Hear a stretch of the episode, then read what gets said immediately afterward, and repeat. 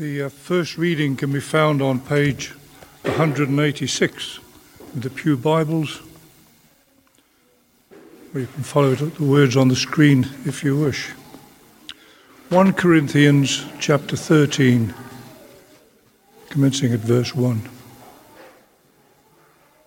If I speak in the tongues of mortals and of angels, but do not have love, I am a noisy gong or a clanging cymbal. And if I have prophetic powers and understand all mysteries and all knowledge, and if I have all faith to as to remove mountains but do not have love, I am nothing. If I give away all my possessions and if I hand over my body so that I may boast, but do not have love, I gain nothing. Love is patient. Love is kind. Love is not envious or boastful or arrogant or rude. It does not insist on its own way. It is not irritable or resentful.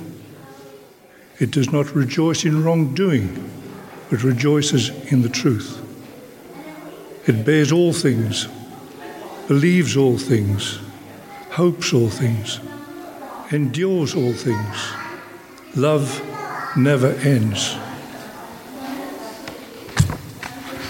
The second reading can be found on page 116 of the Pew Bibles, and again you can follow the words on the screen.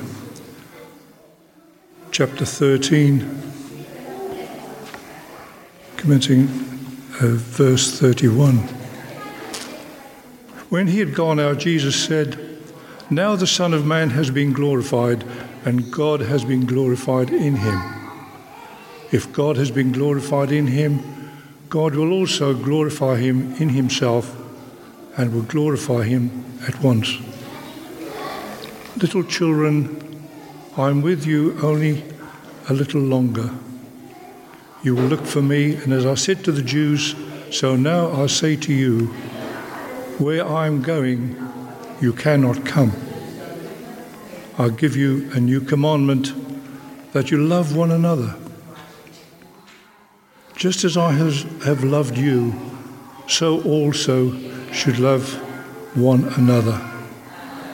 By this, everyone will know that you are my disciples, if you have love for one another. This is the word of the Lord. Thanks be to God.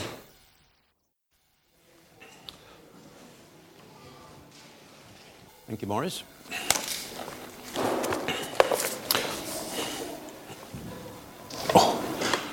Shall we pray? Oh, Heavenly Father, will you speak to us now once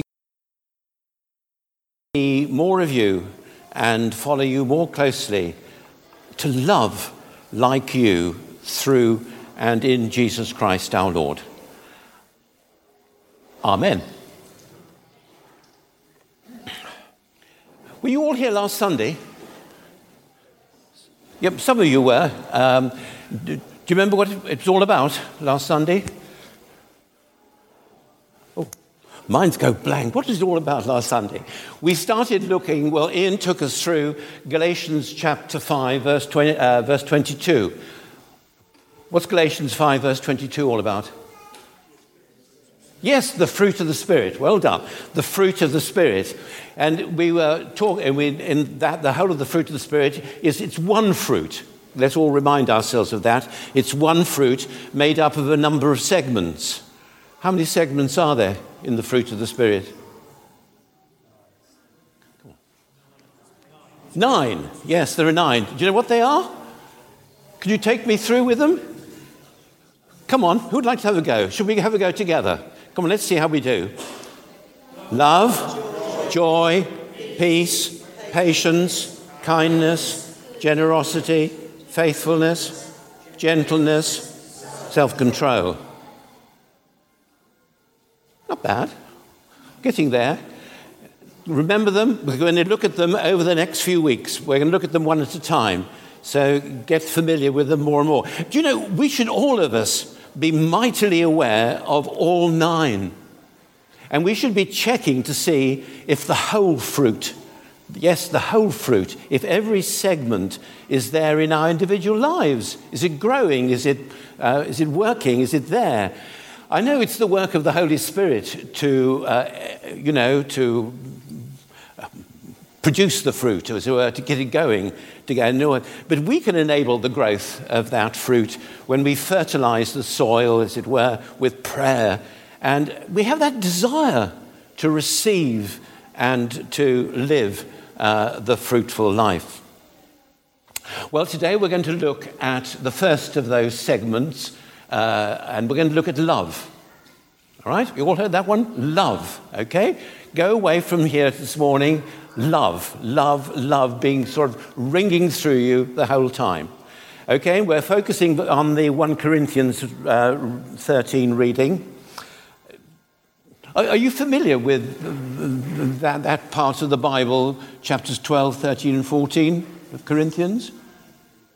You know, chapters 12 and chapter 14 uh, is dealing very much with the, the, uh, the gifts of the Holy Spirit and how the Holy Spirit, uh, in fact, equips uh, the, uh, the, the, church uh, in, in its total ministry of reaching out to people, so that each person within the, the, the church uh, will have a particular gift and will exercise that gift. And so we, talk, he talks about those gifts in chapter 12, and he talks about the gifts in, in chapter 14. But he then, in between, in many ways, chapter 12 and chapter 14 are like the bread in a sandwich. And in chapter 13, he puts in the filling. And that filling is love. And you'll see how uh, he goes on to explain that the love is so, so important when we're exercising the gifts. We'll talk about, it, more about that later. But at the end of chapter 12, he says, as we exercise love, as we practice love, as love is at work in our lives, this is the more excellent way of doing things. This is the way that is the best of all. This is the way that is beyond comparison. This is the way that the Christian life should be lived. It's interesting that way back in, in, the, in his letter to the church in Corinth, uh, Paul has already emphasized love when he says that, that faith expresses itself through love.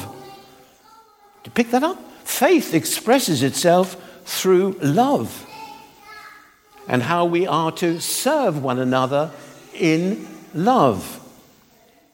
See, the church, Christians are called to be people who practice love. The church is called to be a community that practices love. Oh, no, we won't love in our own strength. We love, does the Bible tell us? We love because God first loved us. And you know, as we're drawn into that love of God, we are remade by that love. And we're gifted with that love so that we can become lovers, agape lovers. Come on, chapter 13. The, in the opening three verses of, of that chapter, Paul powerfully, really powerfully underlines how love needs to motivate our words, our thoughts, our deeds. Otherwise, he says, did you, have you really taken it in? Otherwise, he says, without love, we're nothing more than noisy gongs or clanging cymbals. And we offend we offend as we do that, no doubt because we're more concerned about ourselves than we are about others. And he goes on to say, without love, we are nothing. Wow, without love, we are nothing. We may feel we're getting results and achieving success, but without love, there's virtually nothing of lasting value. And then, thirdly, he says, without love, we gain nothing. Without love, we gain nothing. You see, sadly, our loveless actions are motivated by self interest and not by the interest of others. No, we gain nothing. Then he goes on in those following verses to give us a picture of the nature of love. It's interesting how love becomes, in that passage, the subject of 16 verbs in a row. There are 16 points that he makes. We see there how love is a busy, active thing, and how a loving person behaves in a certain way or uh, doesn't do certain things. Why? Because of the love of God in him or in her. Come on, we're going to look quickly at what he homes in on. And as we do this, do try to forget about everybody else around you. So easy, isn't it, when we see what he says about love to say, oh, I wish so and so would get on with that. You know? Don't do that. Just think about yourself. Where do I fit in? Where am I in all of this? You know, love is what God is. God is all that is described in verses 4 to 7. And you and I, maturing until we attain the whole measure of the fullness of Christ. What Paul tells us. We're on. We're on that road of maturing to the fullness of Christ. We should constantly be looking at ourselves against this blueprint of love. Let's get going. First one love is patient and love is kind. Love is patient and love is kind. Are you patient? Am I patient? How patient am I?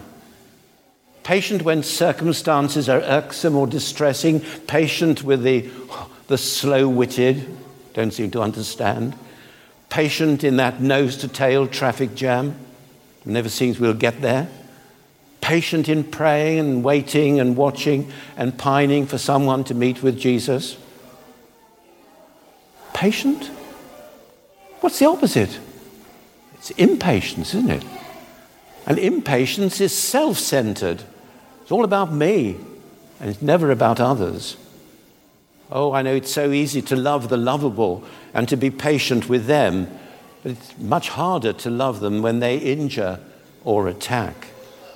But love patiently bears with the wrongs or the hurts and positively acts in deeds of kindness. It was Mother Teresa, wasn't it, who said, be the living expression of God's kindness to everyone. Give them not only your care, but also give them your heart. That's the beginning. Love is patient and love is kind. Then he goes on with the negatives. He says, Love isn't envious. Do you watch television? Do you read the newspapers? Do you read the magazines? What are they all telling us? They're all persistently persuading us to, to have more and more, to want more and more, to crave for more and more. Oh, you need to have a bigger house, you need to have more clothes, you need to have a faster car, you need to have a longer luxury holiday. Know it's so easy, isn't it? When we can't have them, when we don't go down that road, that we can grow discontented and even become envious of those who have all these things. No, no, no. Never let envy damage you. Must never let envy damage me. Because love isn't jealous. Love isn't envious.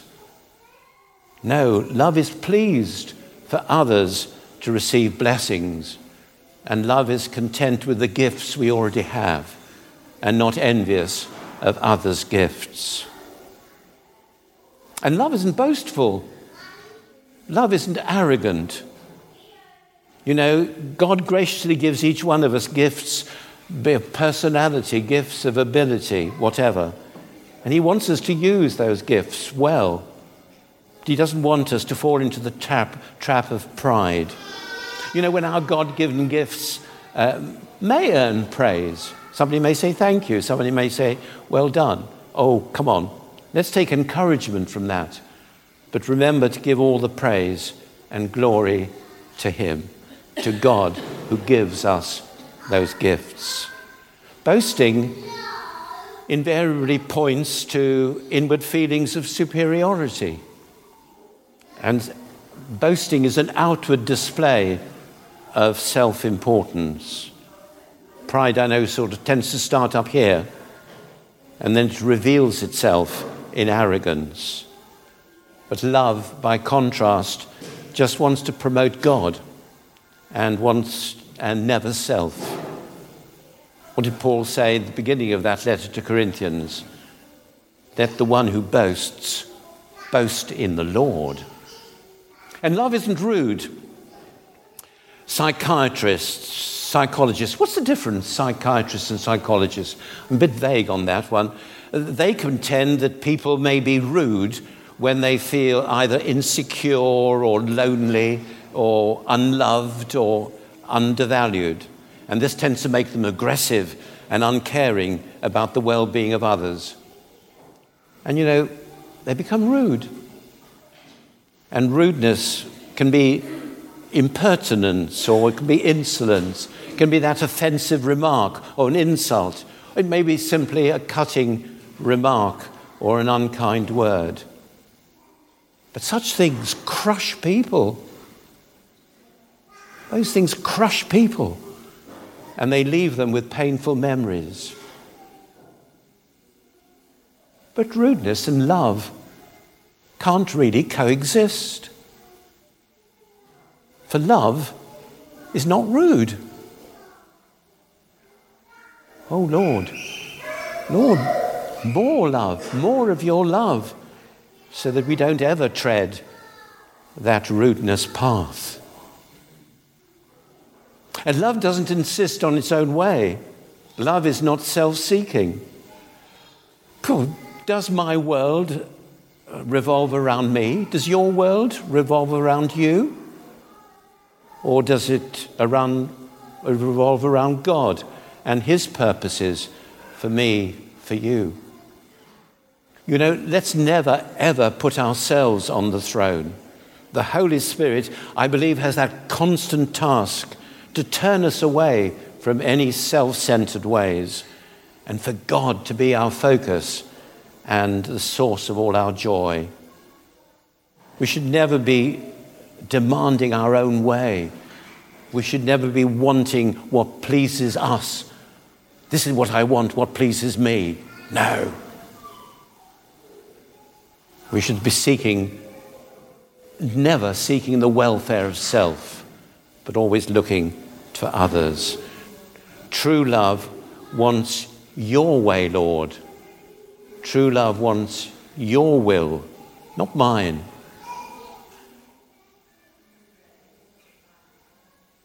And true love always seeks the good of others, not of self. And love is not irritable. Love is not easily angered.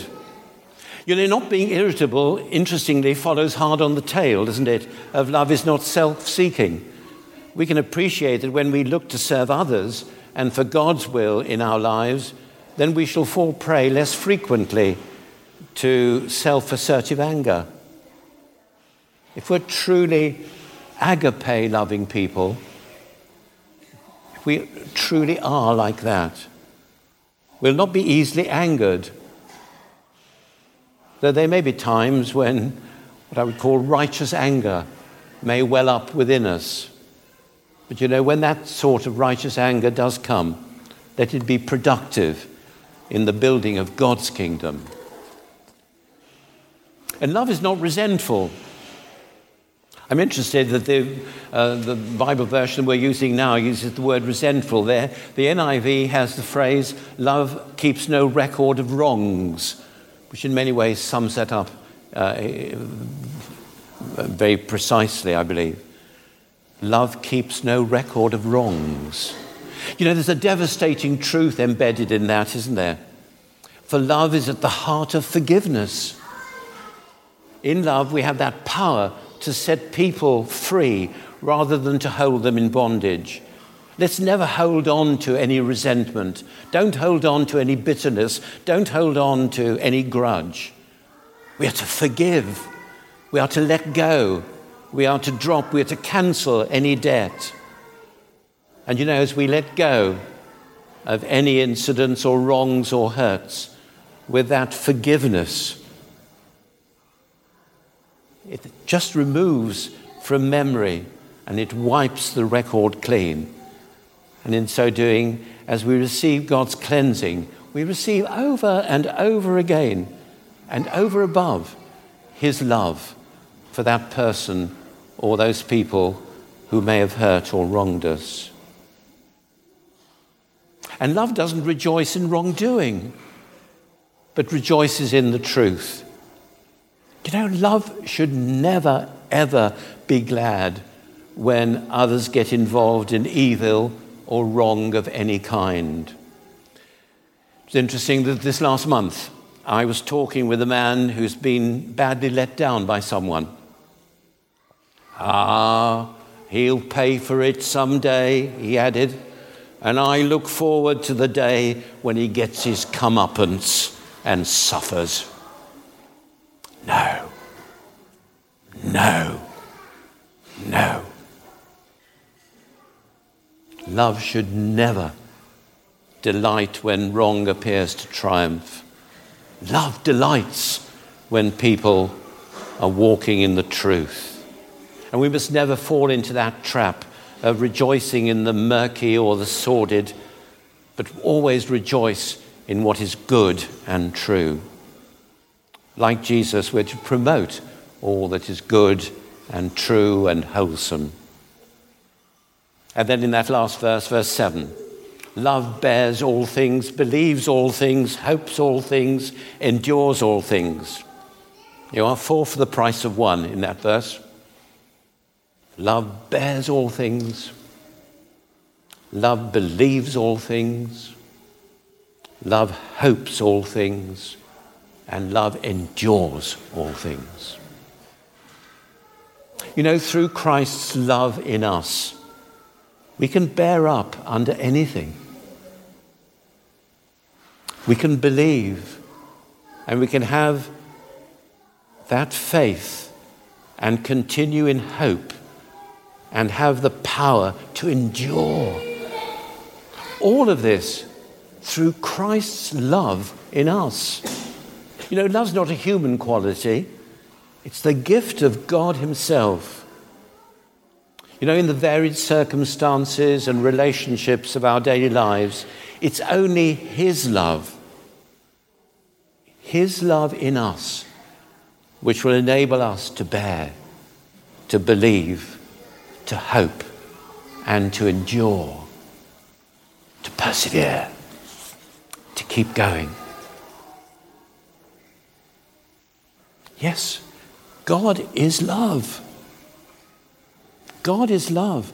And you know, God is chiseling out in us the image of his son, Jesus. We're an unfinished product. I know I certainly am. He's at work in us to make us more like Jesus so that we can love like him. God's love will never fail, it'll never fall, it'll never falter. His love is eternal, it will never end. And we are to love like Him. To love like Him inclusively, indiscriminately, universally, unreservedly. And look how that gospel reading ended. What did he say? He said, Love one another. Love one another. Just as I've loved you, you also should love one another. And by this, everyone will know that you are my disciples if you have love for one another. Here we are again. Love, love, love. Practicing love all the time. And do note, I've, I've, I, it really hit me hard. Do note the evangelistic power of love. What does it say there? Everyone will know that you are my disciples if you have love for one another.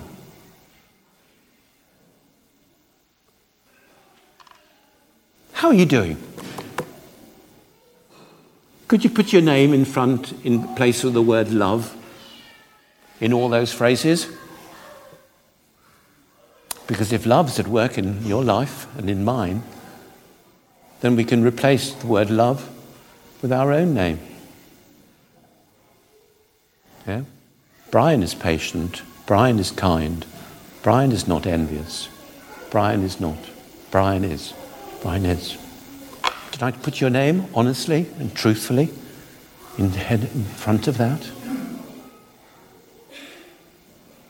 That's what love is. That's what we ought to be. Should we pray?